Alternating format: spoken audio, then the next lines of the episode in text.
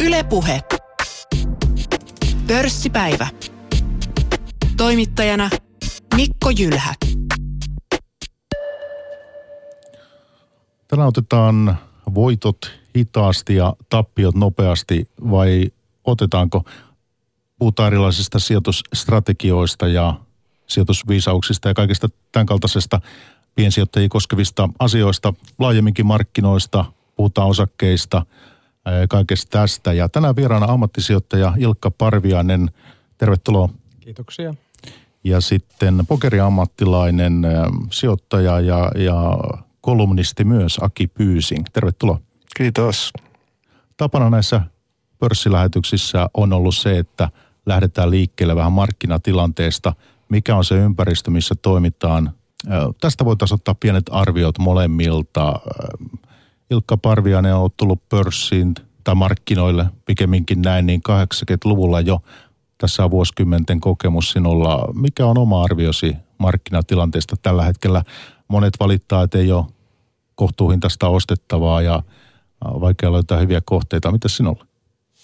No joo, toi on ihan totta, että kyllä niin kuin tällä yleisesti yleisellä arvostuskertoimilla, niin kyllähän nämä hinnat on aika korkealla ja aika tuhdit arvostuskertoin. Mutta sanotaan tämmöisen niin osakepoimijan näkökulmasta, niin mun mielestä niin kuin edelleenkin pystyy löytämään semmoisia ihan järkevästi kohtuuhintaisia osakkeita. Jopa halpojakin, jos katsoo näitä perinteisiä kertoimia, niin kuin price per balanssia ja PEtä ja osinkotuottoja – et mä, mä kyllä näen niin kuin suhteellisen myönteisenä tämän, tämän tulevaisuuden. Korjausliikettähän moni nyt on odottanut jo aika pitkäänkin varmaan moni, mutta sitä vaan ei, ei ole kuulunut. Ja se tietysti, jos kovin pitkään odottaa, niin siinä se aika käy odottavalle pitkäksi ja voi, voi tulla kalliiksi käteisen kanssa istua. Käteispositio tässä. Käteisposition päällä istuminen, niin se on tuskallista. Se ei kuulu sinun strategiaan ja siitä, ei. siitä voidaan puhua tunnin aikana äh, tarkemmin, mutta että Jotkut tosiaan pelkää isompaa romahdusta. Mm. Sitten äh, puhutaan, että ollaanko jo karhumarkkinoilla, niin miten sinä tätä syklivaihetta niin kuin käsittelet ja ajattelet? No mun mielestä niin kuin karhumarkkinassa ei varsinaisesti olla vielä. Tuolla on taidettiin huipulla olla niin kuin kesän puolessa välissä ja semmoista ollut niin kuin loivaa laskua ollut. Nyt viime päivät on ollut aika myönteisiä – et ei, ei mitään, niin kuin, ei mun mielestä niin kuin mitään dramaattisempaa näin. Et, et, en oikeastaan sano, että vielä karhumarkkinassa ollaan tässä. Mutta varmaan sekin joskus alkaa. Mutta mun mielestä niin lähtökohtaisesti tämmöinenkin jatkuva nettooste, niin kuin mä itsekin olen, niin se karhumarkkinahan niin kuin on myönteinen asia. Että koko ajan kun ostaa, niin saa niin kuin halvemmalle. Ja laskeviin kursseihin ostaminen on erinomaisen järkevää niin kuin pitkäjänteiselle sijoittajalle. Että on kivempi ostaa kol, kolme, kivempi ostaa kolme kahvipakettia sen sijaan, että saisi samalla hinnalla vain kaksi? No tämä on se just se mun yksi perusvertaus. Tai Oksaharju taisi tätä vertausta käyttää. Et jos juhlamokka maksaa vähän päälle neljä euroa, ja sitten jos sä saat sitä kolme pakettia kympillä, niin musta sitä pitää niinku iloita siitä asiasta. Et sijoittajat käyttäytyy epärationaalisesti ja muutenkin ne kokee niinku tämmöiset romahdukset niinku traumaattisina, pelottavina monet, mutta se pitää niinku olla ihan päinvastoin, jos olet niinku jatkuva nettoostaja et iloita niistä. Ammattisijoittaja Ilkka Parviainen pörssipäivän vieraana ja sitten Aki Pyysing. Mikä, millä silmin sinä seuraat nykyistä markkinatilannetta? Markkina on kuumentunut, mutta ei ylikuumentunut. Että nämä arvostuskertomat pitäisi aina suhteuttaa kulloiseenkin korkotasoon tai oikeastaan odotukseen korkotasosta, että siihen, siihen nähden markkina ei ole mitenkään hirveän korkealla. Tosin siis nähtävissä on kaikenlaisia sellaisia kuuman markkinan oireita, eli tuodaan aikaa sellaista tavaraa tarjotaan varsinkin harmailla markkinoilla, jotka, joka ei ole niin ollenkaan relevanttia, kun niin kuin sijoittajien, sijoittajat pelkää ostaa listalta, kun on noustu niin monta vuotta, ja sitten ne haluaisi hirveitä isoja tilejä, ja sitten niille tarjotaan sellaista, missä on niin lähinnä itse asiassa odotettavissa mieluumminkin isoja kuoppia, mutta yleis, yleistilanne ei ole mitenkään hälyttävä. Että minä niin kuin enemmänkin, minä taas tälleen vähän aktiivisempana salkunpainottajana, niin toivoisin, että tässä otettaisiin sellainen yksi yli, kunnon ylikuumentuminen, koska mm. mun strategiaan kuuluu kyllä myöskin sitten syklien mukaan painottaminen. Mm. Että, eli että pidän kyllä käteispositiota aina aika ajoin usein otan vähän sen liian aikaisenkin, mutta nyt on ajanut kyllä ihan täysillä valoilla tai oikeastaan tähän asti myöskin niin kuin, vipua, vipua mukana. Vipua on ottanut ihan pois niin kuin tässä kesän, vähän pois kesän mittaan.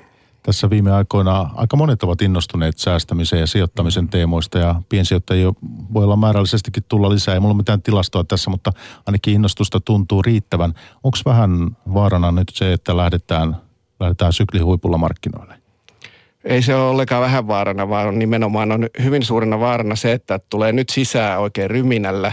Mm. Sitten otetaan, jossain vaiheessa otetaan kyllä myöskin alaspäin, koska se on ihan normaalia näillä markkinoilla. Ja sitten jossain vaiheessa ensin ei tietenkään voida myydä, koska ollaan tappiolla. Sitten kun ollaan tehty surutyö, niin sitten taas poistutaan markkinoilta muutamaksi vuodeksi, kunnes sitten taas tullaan niin kuin pahimmassa tapauksessa mukaan taas sitten jälleen kerran kuumentuneille markkinoille. Tämä sijoittajapsykologia mm. on sellainen, toimii aika, aika hassusti ja sitten taas tätä hassusti toimivaa, toimivaa sijoituspsykologiaa olen tänne 30 vuotta pyrkinyt hyödyntämään. Joo, nämä just, just näin, että ryminällä ei missään tapauksessa nyt pitäisi tulla markkinoille. Et ajallisesti hajauttaen ja rauhallisesti ja, ja ostamalla niin kuin pikkuhiljaa. Et ei, ei nyt, nyt ei kannata kyllä missään tapauksessa niin kerralla ladata paljon. Et siinä on isot riskit.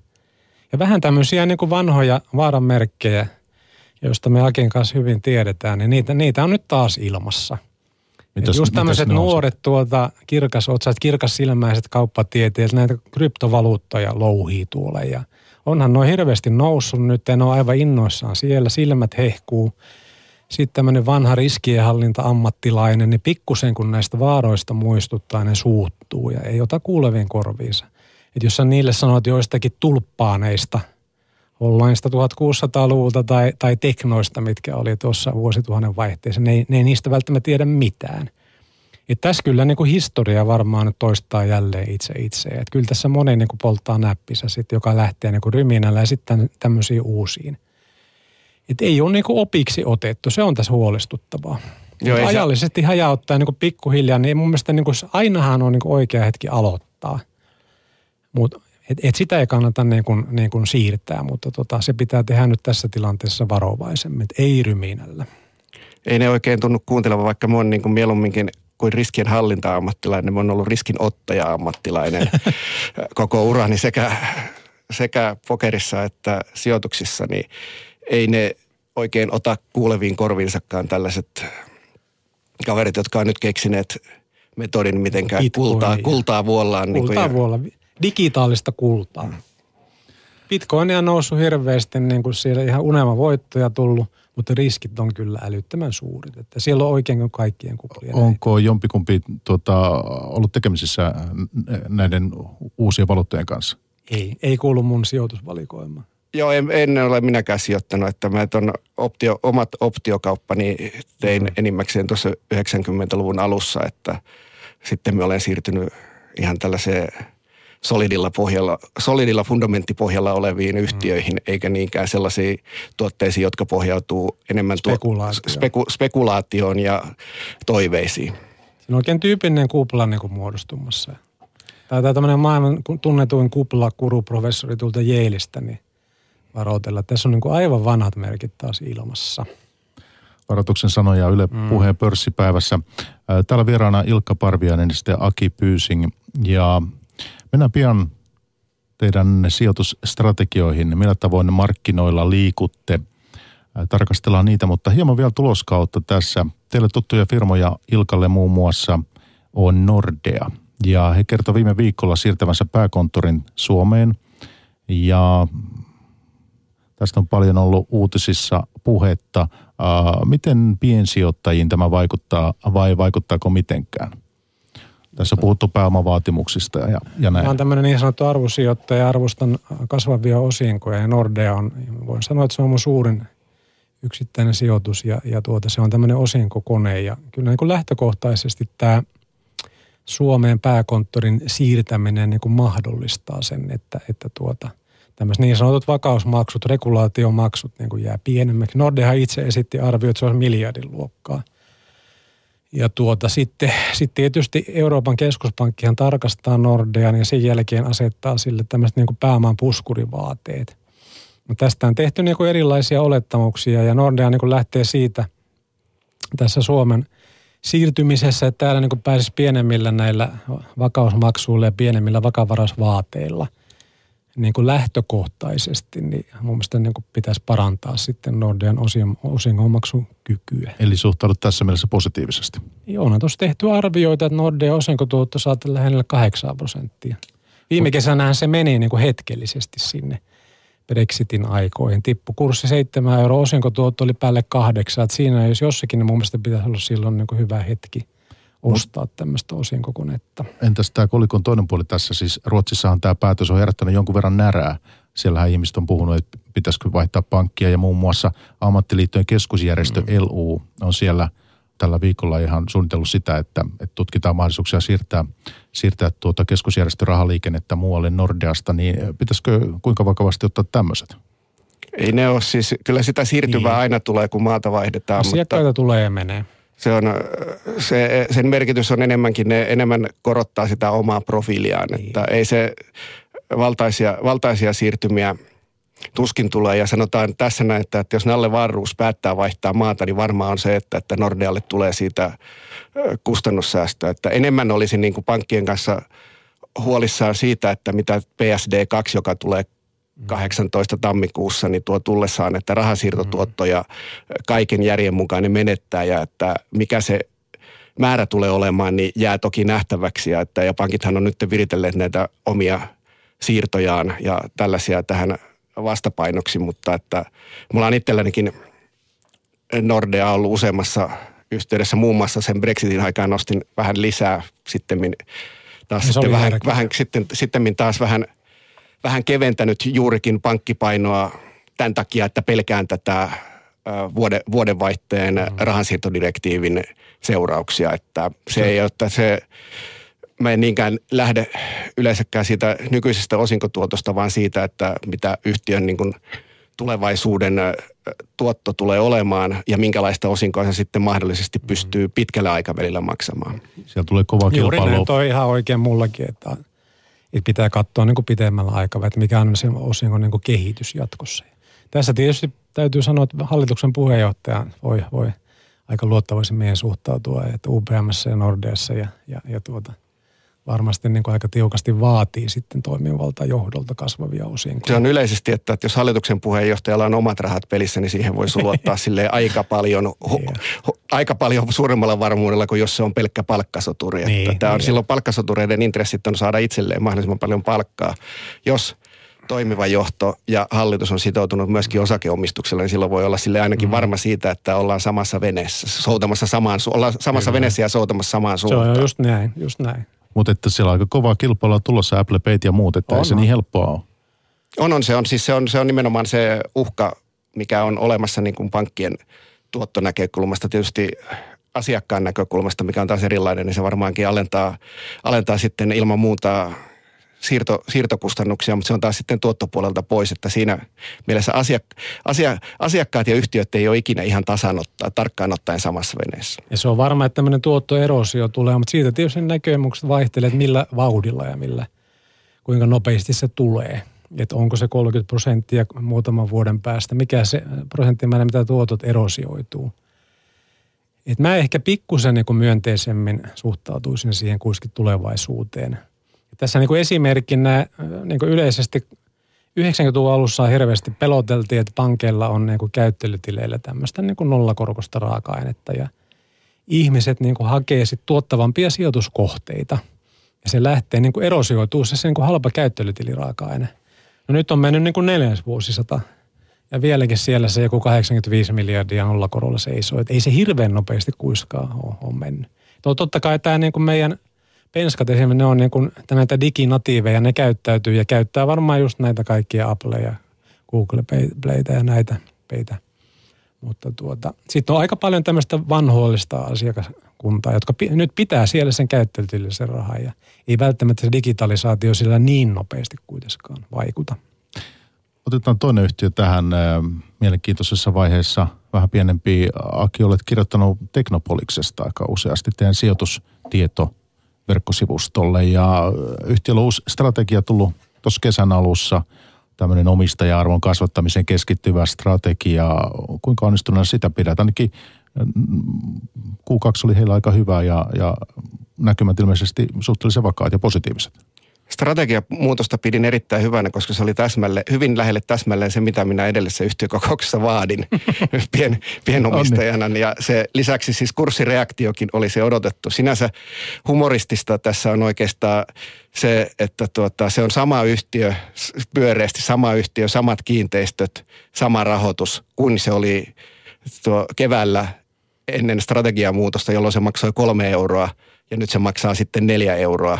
Ja maailmassa ei ole mikään erityisesti muuttunut, paitsi siis hallitus, mikä toisaalta on hirveän tärkeää. Että kyllä mä aina sellaisissa yhtiöissä, missä olen pitkään ollut mukana, niin olen nimenomaan katsonut sitä, että, että se johto on täyspäistä tai sitten, että se mahdollisesti vaihtuu tai saadaan vaihdettua. Että mulla on siinä Teknopoliksessa ollut luja luottoa Keith Silverangin kykyyn saada kiinteistöt täytettyä, valita järjellisiä kohteita ja tehdä siellä sitten sellaista lisäarvoa, mitä laiskemmat kiinteistön kehittäjät ei jaksa. Sen sijaan niin kuin vanhaa Teknopoliksen hallitusta pidin vähän, enkä ihan vähänkään ajastaan jälkeen, jälkeen jääneenä, että se oli, niiden rahoitus oli täysin kokonaan ilman mitään pitkän aikavälin suunnitelmaa. Että nyt sellainen suunnitelma on ja markkinat palkitsi sitä sitten tolleen kolmanneksen kurssinousulla. Onko sinulla jotain omaa tavoitehintaa sille laitettu, että jos se nyt liikkuu neljän euron kieppeillä, niin miten jatkossa? No itse asiassa mua on vähän keventänyt, että mä vaihdoin tyyliin 10 prosenttia Teknopoliksesta niin Oravaan tuossa muutama, muutama viikko sitten, koska hinta on nyt, nyt hinta on niin järjellinen. Se oli, mm. se, oli, se oli aikaisemmin, siis pidän sitä edelleenkin niin ihan hyvin ö, järkevänä tällaisena pitopaperina ja kyllä mulla sitä vieläkin on paljon ja eikä haittaa yhtään voi pitää sitä muutaman syklin ylikin, jos sen mitään parempaa keksi. Mutta että eikä en varsinaisesti käytä silleen niin kuin kiinteitä tavoitehintoja, vaikka toki niin kuin mietinkin sitä, että kun tarkkailee ikään kuin markkinaa päivittäin ja teen kauppaa kuitenkin vähintään lähestulkoon viikoittain, en joka päivä, mutta että silleen vähän hyödynnän niin kuin näitä markkinamuutoksia, joita tulee milloin mitä mystisimmistäkin, mystisimmistäkin syistä, mutta että kyllä se vieläkin on, on se vieläkin niin kuin treidaa alle Ebranavin, eli joka on niin kuin poistet, poistet, josta on, jossa ei ole verovelkoja mukana ja on suurin piirtein sillä tasolla, mikä se olisi verovelat poistettunakin, että kyllä se on ihan vielä järkevällä tasolla, mutta siis se on niin kuin ennemminkin, että jos se oli niin kuin kolmosessa, pitäisi antaa sijoitussuosituksen, niin kolmosessa se oli niin kuin huutava osta ja mm. nyt se on niin kuin mieluumminkin sitten pidä osake. Ja sanotaan näin, että, että jos se niin kuin johonkin neljään viiteenkymmeneen tästä nousisi, niin varmaan keventäisi aika radikaalistikin. Tuon, tuon muuten allekirjoitan, minkä Aki sanoi tuossa yhdessä kohdassa, että tuota, tällä markkinoilla ajoittain esiintyy semmoisia niin hinnoitteluvirheitä ja psykologia heiluttelee sitä tahtipuikkoja ja kurssit lyö yli ja välillä toiseen laitaan ja että tämmöinen niin kokenut sijoittaja, jolla on kokenut silmä ja jos olet koko ajan niin hereillä tuolla markkinoilla – niin kyllä sun silmä pystyy niin kuin huomaamaan ne niin kuin ajoittaiset hinnoitteluvirheet. Tietysti tämä ikuiskysymys, onko tehokkaat markkinat vai ei. No, mun ei ole niin kuin jatkuvasti loogiset ja johdonmukaiset. Että tämmöisiä niin kuin tehottomuuksia ja jopa hinnoitteluvirheitä esiintyy. Että jos sulla on hyvä silmä ja sä oot tuota hereillä tuolla markkinassa, niin kyllä sä pystyt niin kuin niitä poimimaan. Tämä on se ikuisuus, että onko indeksisijoittaminen, onko osakepoiminta – niin kyllä niin kuin tämmöinen osaava osakepoimija pystyy hyödyntämään näitä, näitä niin sanotusti pelin paikkoja, joita aina silloin tällöin tulee esille. Ylepuhe. Pörssipäivä.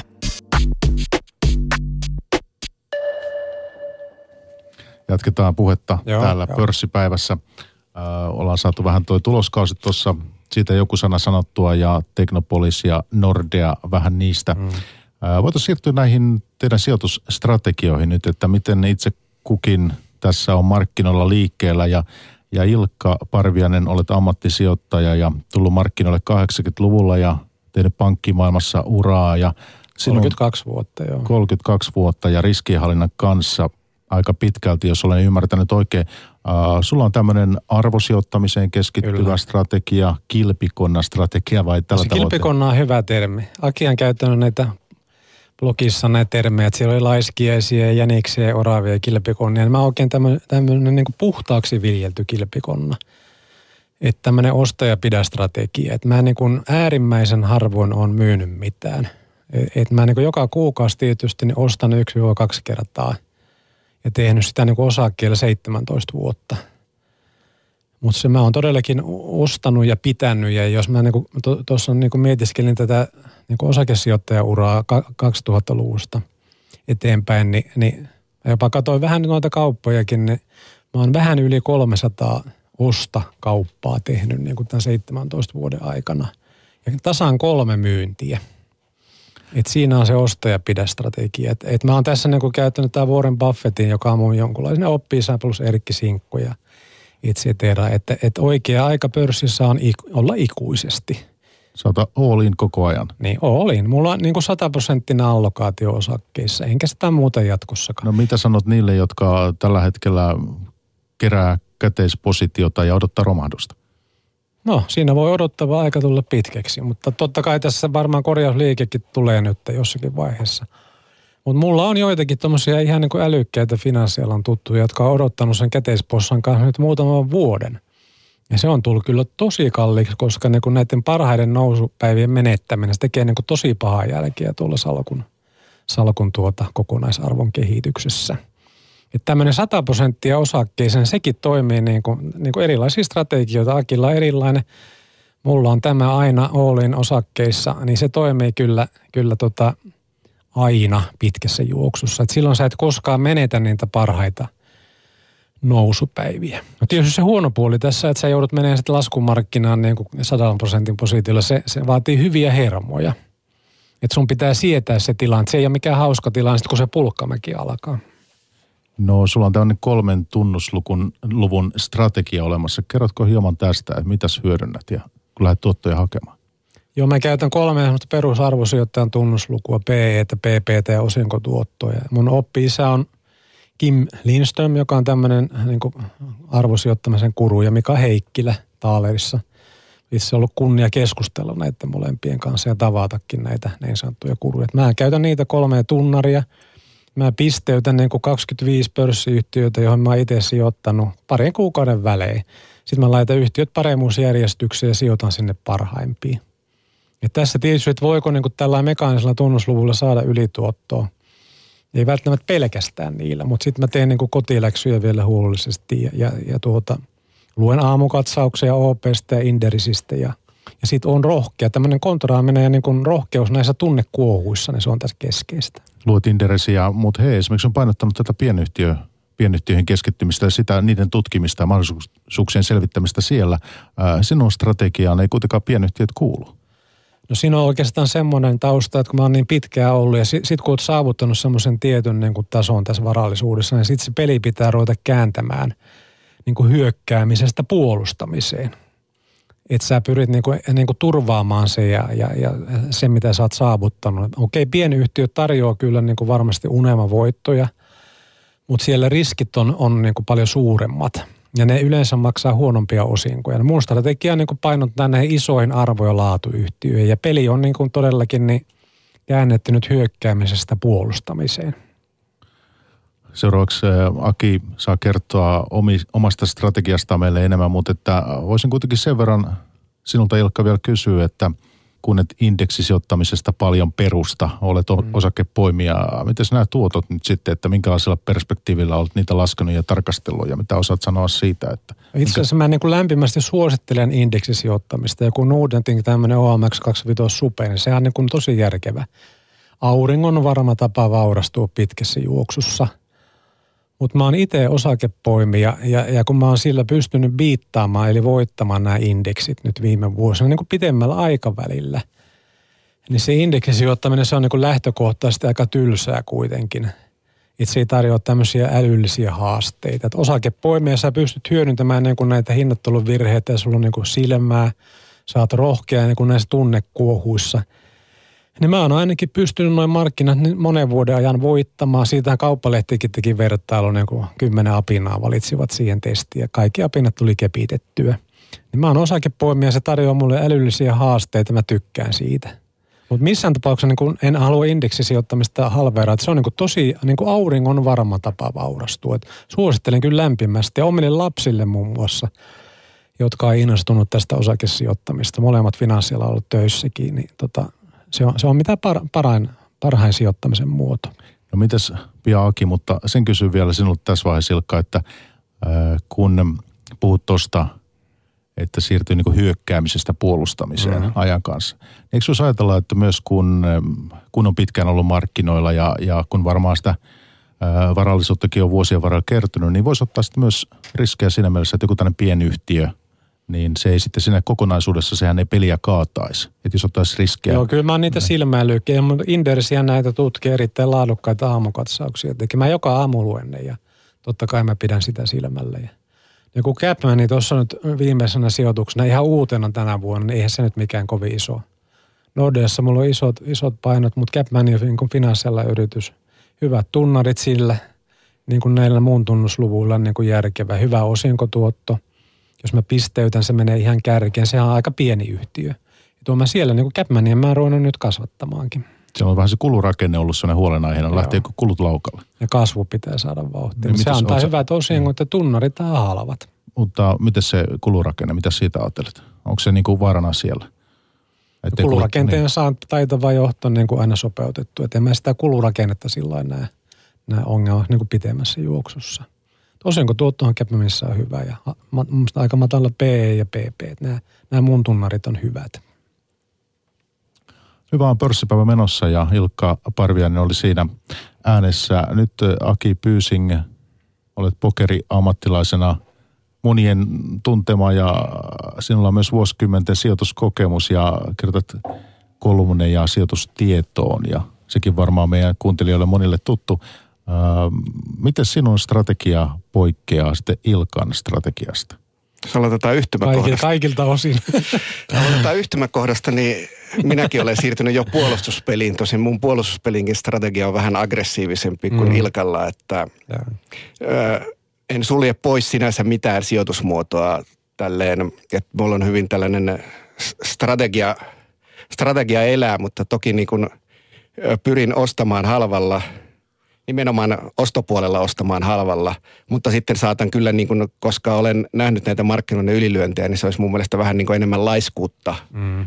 olla hyödyntämättä niitä ylilyöntejä ja Juuri sitten vaihtaa, vaihtaa hevosta tai sitten olen myöskin yrittänyt syklien mukaan painottaa sitä salkkua aika aggressiivisestikin, eli että finanssikriisin, finanssikriisin jälkeen laitoin, otin niin paljon velkavipua kuin suinkin pää kesti. Tuskin enää niin paljon velkavipua enää missään vaiheessa uraa sitten välttämättä otankaan, koska se on niin kuin nimenomaan, sijoitustrategiat pitäisikin suhteuttaa siihen sijoittajan ikään, että, että mm. jos, sulla, jos olet nuori ja sulla on vähän sijoitettavaa, niin miksei sitten voi vetää isolla riskillä, kun on kuitenkin vielä parhaat työvuodet edessä. Nyt sitten kun niin kuin parhaat työvuodet on jo takanapäin ja jotain on jäänyt sukan varteenkin, niin sitten on kyllä nimenomaan vältettävä kaikin keinoin kuitenkin se katastrofi, että joutuisi lähteä reilusti reilusti alemmalta tasolta tai nollasta liikkeelle. Niin. Että siinä ei ole sellaista, sellaisen riskin ottamisessa ei ole mitään järkeä, mutta ei se siis, että enkä tuomitse varsinaisesti indeksisijoittamistakaan. Se on niin sellainen, jos ei jaksa eikä kiinnosta, niin kyllä se on, indeksisijoittaminen on järkevämpää kuin ilman muuta kuin tilillä rahojen pitäminen. Itse olen kyllä lapsilleni ostattanut suoria osakkeita ja yrittänyt saada niitä kiinnostumaan tästä aiheesta ja itsellänikin olen koitellut väistellä palkkatöitä ja indeksisijoittamista menestyksekkäästi jo muutaman kymmenen vuotta. Joo, mullakin tytär, tota, se oli aikanaan kymppi keskiarvolla niin kuin Helsingin Norssissa 15-vuotiaana. Sai stipendejä niin tota, sitten mä kysyin sieltä, jotenkin vaan oli tihkunut, en mä ole sitä opettanut, mutta oli tihkunut niin nämä perusopit. Mä kysyin siltä, että mitä se meinaa tehdä sitten näillä, näillä rahoilla, että hän laittaa osakkeisiin. Okei, sitten me yhdessä kaivettiin yksi osake, ostettiin nestettä. Tämä Neste oli vuonna 2009. Ja nyt on stipendit niin kuin nelinkertaistunut siitä hetkestä 2009, mikä oli paras hetki niin kuin ostaa. Ja, ja tuota, tytär no, opiskelee kauppakorkeassa ja on hirveän innostunut niin kuin sijoittamisesta. Nyt oli kauppakorkeassa tämmöinen Investor Relations kurssi, niin siellä oli sen priimuksen, että isä kun on investori, niin lämmitti kyllä mieltä. viime pörssipäivässä me puhuttikin itse asiassa siitä, että tämä perhetaustavaikutus on tosi iso. Totta kai. Silloin iso merkitys, että saataisiko koulunkin opetusta ja muuta, mutta ei mennä siihen nyt tässä mm. ohjelmassa. Sen sijaan Aki, niin tuossa, niin milloin sä tulit markkinoille ylipäänsä? No itse asiassa mulla perhetausta on sen verran, että mummilla oli ollut aikoinaan, tai sen äidillä aikoinaan Pohjoismaiden yhdyspankkia, ja sitten jossain Annissa mummi päätti 80-luvulla, että hänpä merkitsee Annissa tarjottuja Sypin b niin merkitsee ne lapsenlapsille. Että se oli mun ensimmäinen osake, 10 Sypin b Että, mutta varsinaisesti markkinoille tulin 86, kun tulin kauppakorkeeseen ja olin sitten kesätöistä jääneitä säästöjä sijoittanut ja itse asiassa mulla oli jopa joukkovelkakirjalainaa silloin, mutta silloin korot oli 13 puolta saa jostain Skop-rahoituksen joukkovelkakirjalainasta, mikä maksettiin vielä takaisinkin. Se oli hyvä. Se oli kovia korkoja siinä. Mutta, mutta otin ensimmäisen sijoitusluottoni, otin 87 ilman mitään varallisuutta ja ilman mitään tuloja. Silloin sai niitä sellaisia ja sitten otinkin tosi isoja lainoja siinä 80-luvun loppupuolella ja sen seurauksena olinkin sitten 90-luvun alussa – nettovelkainen tuollaisen 800 000 markkaa, mutta sitten hyvällä onnella ja parin devalvaation avulla niin pääsin luistelemaan siitä velkaloukusta ilman luottotietomerkintöjä. Tuon perusteella, mitä äsken puhuit, niin onko sijoitusstrategia sitten muuttunut? Mä mietin talouselämää 2008, siellä otsikko, että haastattelu, sinun haastattelu otsikko kuului, että viileästi pokeripöydässä riskillä pörssissä. Joo, kyllä me silloin siihen aikaan otin Eh, isompia riskejä, että nyt mulla on tällä hetkellä varmaan useampaa osaketta kuin koskaan on ollut. Eli kuinka paljon? On niitä siis kymmeniä.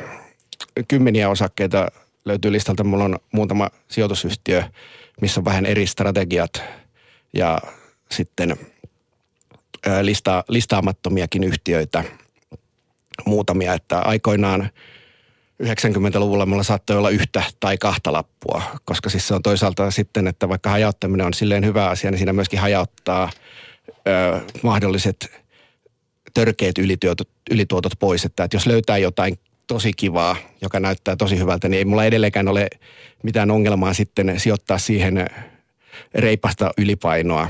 Mutta että se on niin kuin, tämä nyt ei ole mikään sellainen sankaririskinotto se, että laitoin salkosta aika äreen osan teknopolikseen, koska siinä me en nähnyt mm. juuri mitään merkittävää downsidea pitkällä aikavälillä. Et kun jaksaa sitten vaan maata sen position päällä, niin kyllä se siitä yleensä näissä ojentuu, jos yhtiöanalyysi on pohjautunut oikeille fundamenteille. Jos on just näin, että niin kuin erittäin hyvä tämmöinen tämmöinen strategia niin kuin monesti vaan istua siinä päällä ja tehdä mahdollisimman vähän kauppoja. Kun Teknopolis varmaankin tyypinen esimerkki siinä – että sen päällä istuminen niin aika turvallista pitkässä juoksussa. Aki, kun olet pokeriammattilainen, ää, mä muistelisin tuossa muutama vuosi takaperin, tai no onhan sitä nyt jo aikaa, mutta että nettipokerista tuli kamalan suosittua. Ää, mitäs, mitäs sille innostukselle kuuluu nykyisin? Se oli siis, pokeribuumi oli varsinaisesti sanotaan 2005-2010 niin kuin nousi ja sitten hiukkasen ja silloin se nettipokeri oli myöskin hirvitte, vähänkään osaavammalle pelaajalle hirvittävän hyvää, mutta itse lopetin sen pitkälti ammattimaisen nettipokerin pelaamisen joskus 2010, kun markkinat äh, tiukkeni radikaalisti. Eli kun tapahtui tällainen luontoinen kehitys markkinataloudessa, eli että pelaajat, huonot pelaajat lopetti pelaamisen ymmärrettävistä syistä ja paremmat pelaajat tulivat, tulivat paremmiksi, mutta kyllä se peli edelleen elää, että pokerin suosio on kuitenkin siitä, kun minä aloitin 95, niin se ollaan niin kuin kuitenkin tyyliin kymmenkertaisella tasolla siitä, mitä se silloin oli. Mutta se on toisaalta sitten niin kuin nettipokerin volyymi Suomessa tyyliin on taas kymmenesosa siitä, mitä se oli boomin aikana. Että. No kumpi on parempi bisnes, äh, pokeri vai sijoittaminen? Öö, sijoittaminen on tietysti lähtökohtaisesti parempi bisnes, koska se on plussummapeliä. Mm. Eli että siinä voi voittaa hyvin vähäiselläkin osaamisella, kunhan vaan sisukkaasti on mukana.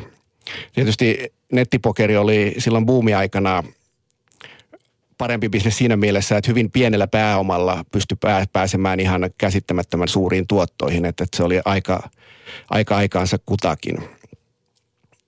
Onko muuten jossain, tämä on mua askarruttanut, ehkä osaat siihen antaa vastauksen – Niin onko jossain ihmisiä, jotka pelaa rulettia jotenkin vakavasti? Tai, tai et se muutenkin kuin vaan sellainen yökerho viihde? On ihmisiä, jotka pelaa rulettia vakavasti ja niitä kutsutaan Häviää peliongelmaisiksi. Niin, häviää varmasti. Sinne se Hä- nolla tekee aina ja todennäköisyyskertoimet on vastaan. Mutta sitä on hyvä. Semmoista on niin pitkässä juoksussa aivan mahdoton voittaa ruletissa. Tota, sitähän on tämä Dostojevskin hyvä romaani, mm. tämä peluri, niin sehän nimenomaan lainasi- itse olin niin peliriippuvainen. Kyllä, kyllä, joo. Kyllä. Mä en ole ikinä pelannut rulettia, en ole ikinä pelannut rahasta pokeria, en ole ikinä täyttänyt yhtään lottokuponkia. Pajatsua joskus ihan pikkupoikana tulla Reisjärvelle ly- 20 pinnin pajatsua lyönyt. Siinä on meikäläisen niin rahapelit. Aki, sinun strategiaan on kuulunut kuitenkin vuosien varrella myös nämä johdannaiset, mutta että, miten tänä päivänä? No siis en Ei ole mitenkään poissulkenut johdannaisia, mutta se on vähän sama, miksi se nettipokerikin on jäänyt pois, että se on, että sitä on tällä hetkellä voitollisesti tekeminen, niin se on käytännössä täytyy ottaa koko päivä työnä. Ja sitten jäisi, tää, taista, jäisi taas tämä sijoitusten hoitaminen sitten vähemmälle ja se, jos on pelannut 20 vuotta pokeria ja 30 vuotta sijoittanut, niin sen sijo, jos ei se sijoittaminen olisi taloudellisesti merkityksellisempää, niin silloin olisi niin kuin jomman kumman tai molemmat hoitanut aika huonosti. Ylepuhe. Pörssipäivä.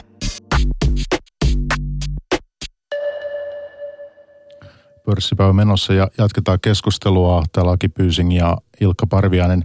Ja voitaisiin tehdä tässä vaiheessa sillä että kun ollaan saatu tässä käsitystä tuloskaudesta, ollaan saatu käsitystä siitä, että miten markkinoilla liikutte, niin otetaan keskustelun alle ja, ja keskustellaan näistä niin tällaisia erilaisia sijoitusviisauksia, lentäviä lauseita, maksimeja, miten vaan niitä haluaa tuota, nimittää. Katsotaan, että mitä mieltä tästä näistä ollaan, että mm, totta vai tarua. Ää, usein kuultu väite, markkinat ovat aina oikeassa. Eli siis amerikkalaisen Burton G. Malkielin mukaan sekä fundamenttianalyysi että tekninen analyysi, ne on lähinnä ajahukkaa, koska markkinat ovat tehokkaat.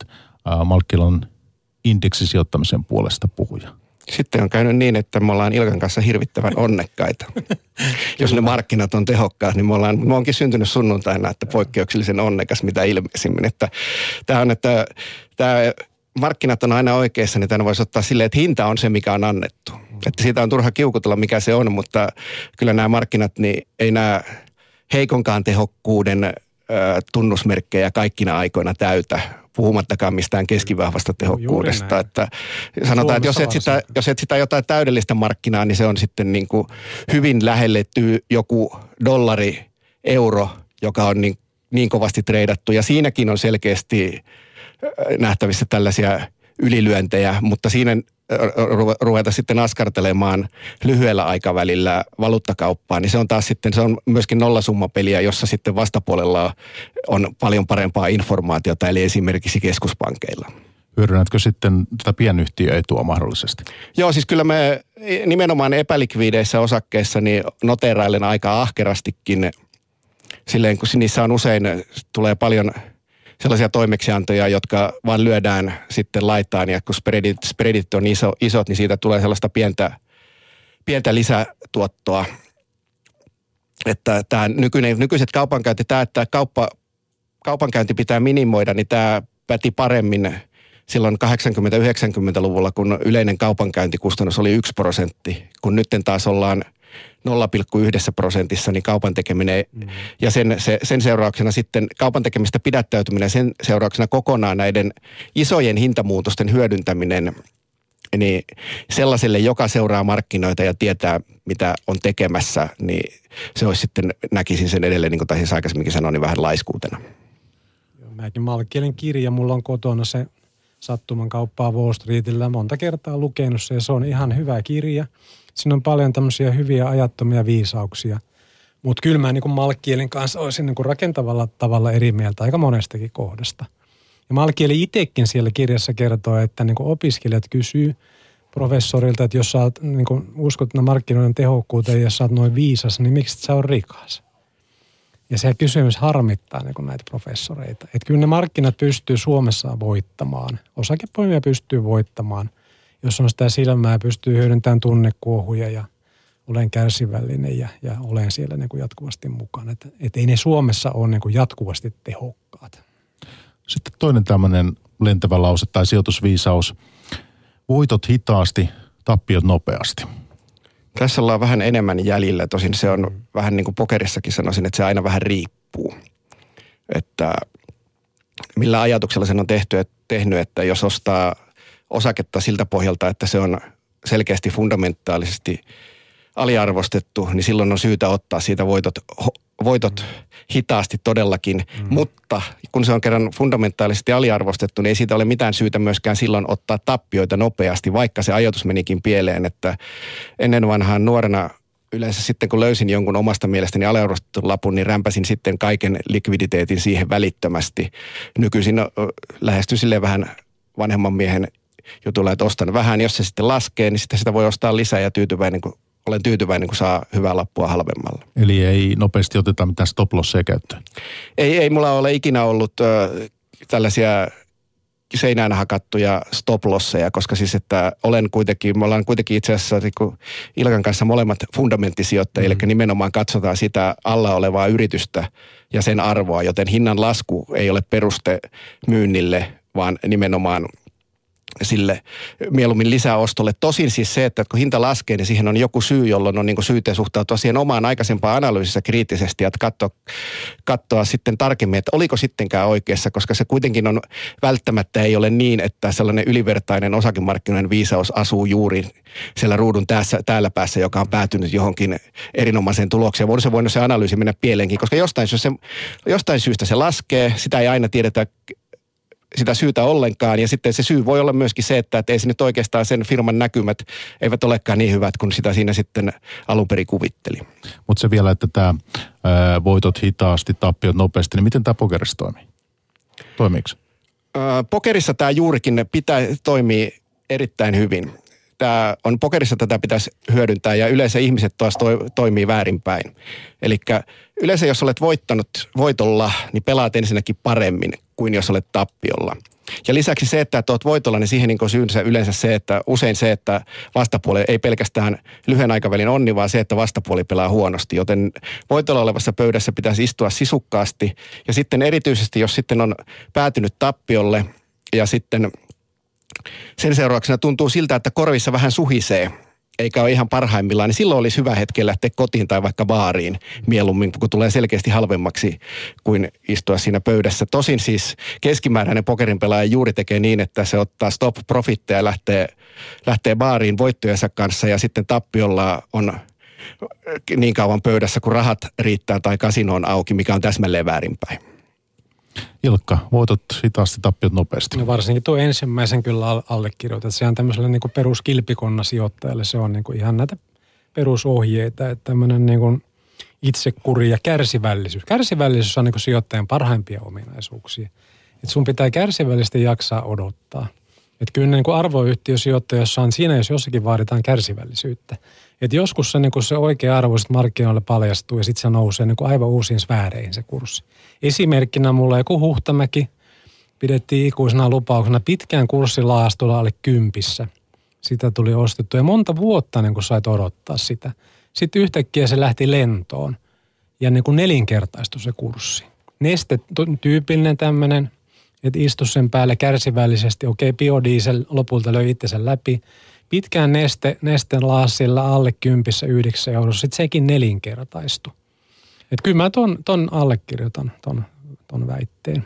Sinullakin on ollut tässä kuitenkin, vaikka puhutetaan hirveästi, että on myynyt, niin Sanoma HK on ollut Sama ja HK, nämä on oikeastaan, jos mä oon kolme myyntiä elämäni aikana osakepulla tehnyt, niin Sanomat ja HK on niin kuin kaikki vuonna 2014 liian pitkään niin kuin katoin niitä – et siinä olisi ehkä nopeammin pitänyt niin toimia. Liian pitkään katsoin niitä. Ja sitten Fortum on kolmas. Okei, puolet kevensin siitä viime vuonna. Et Fortumin kanssa kärsivällisyys rupeaa nyt olemaan koetuksella. Se on pitkään turskalla, niin sanotusti turskalla laahannut. Tuolta, tuolta seitsemän vuotta nyt. Et mä katselen Fortumia vielä, vielä niin tämän vuoden loppuun. Sitten mietin, mitä mä teen sen kanssa. Et Fortumihan nyt noussut viime aikoina aika paljon ja, ja tietysti aina voi, voi niin miettiä, että onko siellä jotakin isoja uutisia tulossa – Fortumilla on se iso, iso käteiskassa ja koko ajan siellä johto niin kuumeisesti etsii niin uusia järkeviä investointikohteita. Ennen kuin otetaan seuraava väite, niin täällä on tullut kysymys, että olenko ymmärtänyt väärin, mutta jos löi kaikki rahansa IT-boomin huipulla Helsingin pörssiä seuraavaan indeksirahaston ei olisi välttämättä vieläkään voitolla. Eli miten indeksi on kehittynyt 2000, mitä se on sitten 2000-2001? Kun löydetään sopiva indeksi niin, mm. ja on lyönyt siellä tekno, Teknokupla. teknokupla, teknokuplan huipussa kaikki kiinni, niin ei ole vieläkään voitolla. Tai Nokia. Toukokuussa Nokiaan vuonna 2000 kurssi 65 euroa. Nyt on 5. Niin et ikinä pääse todella, et todennäköisesti et ikinä pääse siinä. Vaikea kuvitella, että Nokia 65 euroa. Entäs joku painorajoitettu indeksi? Mm. sen kanssa? No siis se paino, se riippuu tosiaan vähän indeksistä, mutta periaatteessa markkina on aavistuksena alapuolella sen, mitä oltiin ihan teknokuplan huipussa. Mm. Mutta se teknokuplan huipussa sisään meneminen olisikin ollut siis silleen aika, aika arveluttavaa. Sen sijaan, jos olisi niin kuin käyttänyt esimerkiksi Ilkan markkinoimaa ajallista hajautusta tai sitä mm. esimerkiksi, että minä teknokuplan aikaan olin pitkälti lähinnä rahassa – mm. enkä niinkään kun en ymmärtänyt niitä hintoja lainkaan, mm. niin en edes uskaltanut spekuloida tai tehdä lyhyen, lyhyen aikavälin kauppaa, vaikka sitä silloin oli 10 prosentin päiväliikkeitä, mm. niin tuota, silloin mä pyrin tekemään, siihen aikaan pelasin hyvin aktiivisesti pokereja ja kattelin pörssikursseja kerran päivässä ja kattelin, että hoho, ja onpas hirveitä hintoja. Ja mulla oli näkemystä siinä, ehkä onneakin jonkun verran matkassa, mutta enemmän näkemystä, että se teknokupla tuli kierrettyä ja – okei mä oon voittanut indeksit pit, pitkässä juoksussa, niin yksi semmoinen ihan keskeinen selittävä tekijä siinä, että niin Nokia ei sijoittanut silloin takavuosina ollenkaan. Nyt viime vuoden marraskuussa eka kertaa, eka kertaa ostin Nokia niin noin neljällä eurolla. Otetaan hei seuraava väite, että ehditään käymään näitä läpi. Mm. Hajauttaminen on sijoittajan ainoa ilmanen lounas. Se on, hajauttaminen pitää ottaa sellaisena, että mikä on oma tavoite. Jos yrittää rivakkaa elintasoloikkaa, niin silloin hajauttamisen voi kokonaan hylätä. Jos pelaa puolustuspeliä, niin sitten hajauttaa mm. enemmän. Et se riippuu siitä sijoittajan ihan omista tavoitteista. Aivan. Että ei, se, ei se ilmainen lounas ole, koska jos se hajautat, niin kyllä se luovut isosta osasta ylituottoja. Kyllä hajautetulla salkullakin voi saada ylituottoja, mutta epätod- selkeästi epätodennäköisemmin kuin sellaisella kunnon keskitetyllä salkulla. Ja nuorena pitää, kyllä nuorena pitää ottaa riskiä enemmän keskittää. Et siitä to, todellakin vanhempana se peli pitää muuttaa puolustamiseen. Olin mäkin aikanaan, silloin mä olin tuolla OP-ryhmässä 32 vuotta töissä ja, ja, ja tota, meillä oli optiot siellä ja OK, OK sitten niin Pohjolan optiot. Mulla saattoi olla 75 prosenttia niin kuin salkusta omassa yrityksessä, eli OK optioissa. Se oli todellista riskinottoa silloin että mä siedin sen ja mun mielestä niin oma, omaan pitää uskoa ja tota, sitten sen niin kuin Pohjolankin kurssi nelinkertaistui siinä ihan muutamassa vuodessa. Joo, mullakin oli 90-luvun alussa, millä itse asiassa nousin, nousin nettovelkaisesta nettovaralliseksi, niin mulla oli salkusta, henkilökohtaisessa salkussa varmaan kolme neljäsosaa metsäserlan varranttia, mm. mikä sinänsä siinä voi olla sille jännäkin, mutta onneksi se pysyy koko ajan niin kuin fundamentaalisesti alihinnoiteltuna tai teoreettiselta arvoltaan alihinnoiteltuna ja sitten lisäksi siinä oli niin kuin isot verot, iso verovelkakin sisällä, niin eihän siitä sitten, et en niinkään sano, että oli niin taitava, että ostin niitä kympillä ja alla ja sitten myin kahteen puoleen sataa, vaan siinä kävi kyllä hyvä tuuri. Ajallinen hajauttaminen nyt näissä olosuhteissa erityisesti haluaisi alleviivata sitä – että se on erittäin järkevä riskialan strategia. Niin kuin ei, ei nyt ei kerralla missään tapauksessa pörssiin, vaan niin kuin ajallisesti hajauttaen pitkä, pitkällä se, aikavälillä. Sekään ei niin kuin välttämättä ole, siis että siinä on suurin riski on se, että, että nyt tulee sisään mm. täysillä ja sitten myöhemmin, myöhemmin kyllästyy koko hommaan ja niin. irrottaa, irrottaa kaikesta. Se on niin kuin, se sijoittajan normaali tarina on se, että tappiolla ei ensin myydä. Sitten myytäisi kyllä, jos nousisi takaisin, mutta ei nouse koskaan mm, takaisin, menee alaspäin. Sitten todetaan, että ei tästä tule mitään ja sitten loppujen lopuksi, kun vielä Menee tullaan alas, into. niin ajatetaan panikkia ja myydään kaikki. Menee se into. Mä aloitin silloin osakkeella vuonna 2000, niin kolme vuotta mentiin niin kuin pulkkamäkeä alaspäin. Et se vaatii tosi hyvät hermot – että sä joka kuukausi ostat, laitat lisää ja katsot, että turskaa tulee, turskaa tulee, turskaa tulee. Kolme vuotta menee siinä, pulkkamme kiviä alaspäin. Että se, se vaatii sitä itsekuria hyviä hermoja. Mutta sitten kun se pohja saavutetaan, niin kuin vuonna 2003, sitten käynnistyy se nousu, ylämäki alkaa, niin siinä ei tarvitse kovin pitkään mennä sitä ylämäkeä. Se koko salkku muuttuikin yhtäkkiä voitolliseksi. Se vipu niin kuin heittää sitten korkealle. Et mä muistan vuonna 2004 ne onnen tunteet siinä, kun yhtäkkiä niin kun kävikin, niin ne kaikki turskat niin alkaa kääntyä siinä. Ja nyt mennään niin kovaa ja korkealle. että ehditään ottaa vielä yksi väite, niin ihan lyhyet kommentit Kemirasta on tullut kysymys lähetysikkunaan. Onko tuttu firma teille jommalle kummalle Kemira? Onko näkemyksiä tästä? Mä en ole sijoittanut Kemiraan, mutta niin kuin mitä katsonut noita esimerkiksi OPn analyysiä, niin niin lähtökohtaisesti Kemiraa, nyt, se on niin kuin aika sillä vakana pysynyt, että ei ole niin kuin hirveästi arvot siinä noussut, mutta ilmeisesti nyt niin kuin jopa niin kuin kasvun näkökulmastakin on vähän, vähän niin kuin paremmat. Ja musta arvostuskertoimella ei näytä niin kuin kalliilta. Vai oliko Saki sulla? Ei ole, siis Kemiran se, mihin se niiden tuloksen tekeminen pohjautuu, niin se on ekonomille niin monimutkaista, että sen takia mulla ei ole ollut sitä Kemiraa kanssa. No sitten tämmöinen väite, tätä, tähänkin jatko, tai toisenaan törmää aika useinkin, että pessimistit eivät osakemarkkinoilla selviydy. Ainakin pessimisteillä on paljon ahdistuksen tunteita osakemarkkinoilla mm. melkein joka toinen päivä ahdistaa. Niin. Että se on, ja Kyllä sitten, sijoittaminen vaatii osaamista ja voiton, ainakin osakepoiminta vaatii niin kuin osaamista ja voiton tahtoa. Joo, ja kyllä ja se... Pessimisti ei siellä pärjää. Kyllä tämä, kyllä tämä optimistien, optimistien on, touhua enimmäkseen on. Et sulla pitää olla hyvä itsekuri, sulla pitää olla suunnitelma, sulla pitää olla ne hyvät hermot. Ja Hermojen hallinta siihen. ja kärsivällisyys. Luottaa. Ja katsot niitä pitkiä trendejä. Et Suomessa on viimeisen 50 vuoden aikana on neljä pidempää pörssi, pörssin niin kuin romahdusta. Ja aina on noustu sieltä sitten niin kuin entistä korkeammalle. Ja pisimmillään niin kuin joku energiakriisi tuossa 70-luvulla, pörssiromahdus kesti 48 kuukautta – mutta sitten se aina loppuu aikana, ei sen pitempiä, 36-48 niin kuin se vaihteluväli.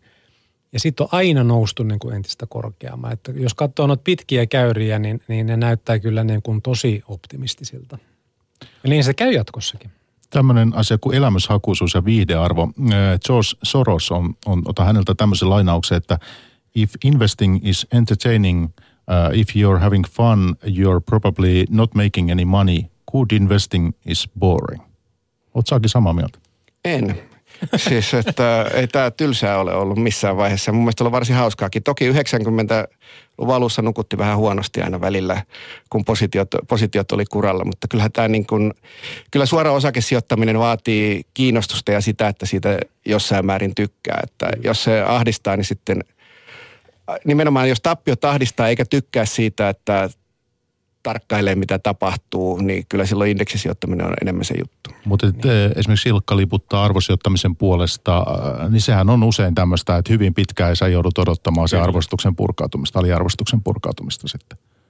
Totta kai, mutta siis kyllä siinä matkalla voi saada, tosin itse en noudata sitä, että me treidaan enemmän, mikä on siis silleen, että pienistäkin onnistumisista saa iloa, iloa ja sitten toki sitten itse kritiikkiä on syytä harrastaa sitten epä, epäonnistumisista – mutta ei se nyt sitä tarkoita, että jos tästä touhusta tykkää, etteikö siinä voi pärjätä. Että mieluumminkin se on yleensä se, että jos tekee sitä mitä tykkää, niin silloin siihen jaksaa fokusoituakin. Niin kyllä tämä niin älyllisiä haasteita tarjoaa. Tämä on mielenkiintoista, ja, mutta jännitystä sinällään mä en hae kyllä sijoittamisesta. Mutta totta kai siitä saa kiksejä, kun sä onnistut poimimaan – mutta jännitystä mä haen, mulla on jokereiden kausaria tuossa Hartwall vieressä, että sieltä mä haen sitä jännitystä ensi lauantaina varsinkin. Mutta niin kuin vaurastuminen on niin kuin lähtökohta tuossa sijoittamisessa. Saipan tässä kaudessa ei ole niin paljon jännitystä, mutta meillä on vähän samantyyppisesti, että me nähdään sitä jännitystä sieltä penkkiurheilun puolelta, että, että kyllä tässä ollaan ihan äh, tälle ansaintamielessä liikenteessä tässä sijoittamisessa. Sinällä jos pelottaa ja jos niin kuin yöunet häiriintyy, jos pelottaa, niin silloin ei kannata sijoittaa osakkeisiin. Et jos et pysty nukkumaan, niin elä sijoita. Ei muuta silloin sijoittaessa pelottanut, mutta olisi voinut pelottaa vähän enemmän sitten sen jälkeen, kun ne oli kuralla, niin silloin alkoi jo vähän huolestuttaa. 2008 oli Suomen pörssihistorian pahin vuosi, 50 prosenttia tippukurssit yhtenä vuotena. Niin mä en ole niin kuin ihan sikeästi, ei yhtään niin kuin yöunet häiriintynyt siinä. Ammattisijoittaja Ilkka Parviainen ja sitten pokeriammattilainen sijoittaja, kolumnisti Aki Pyysing.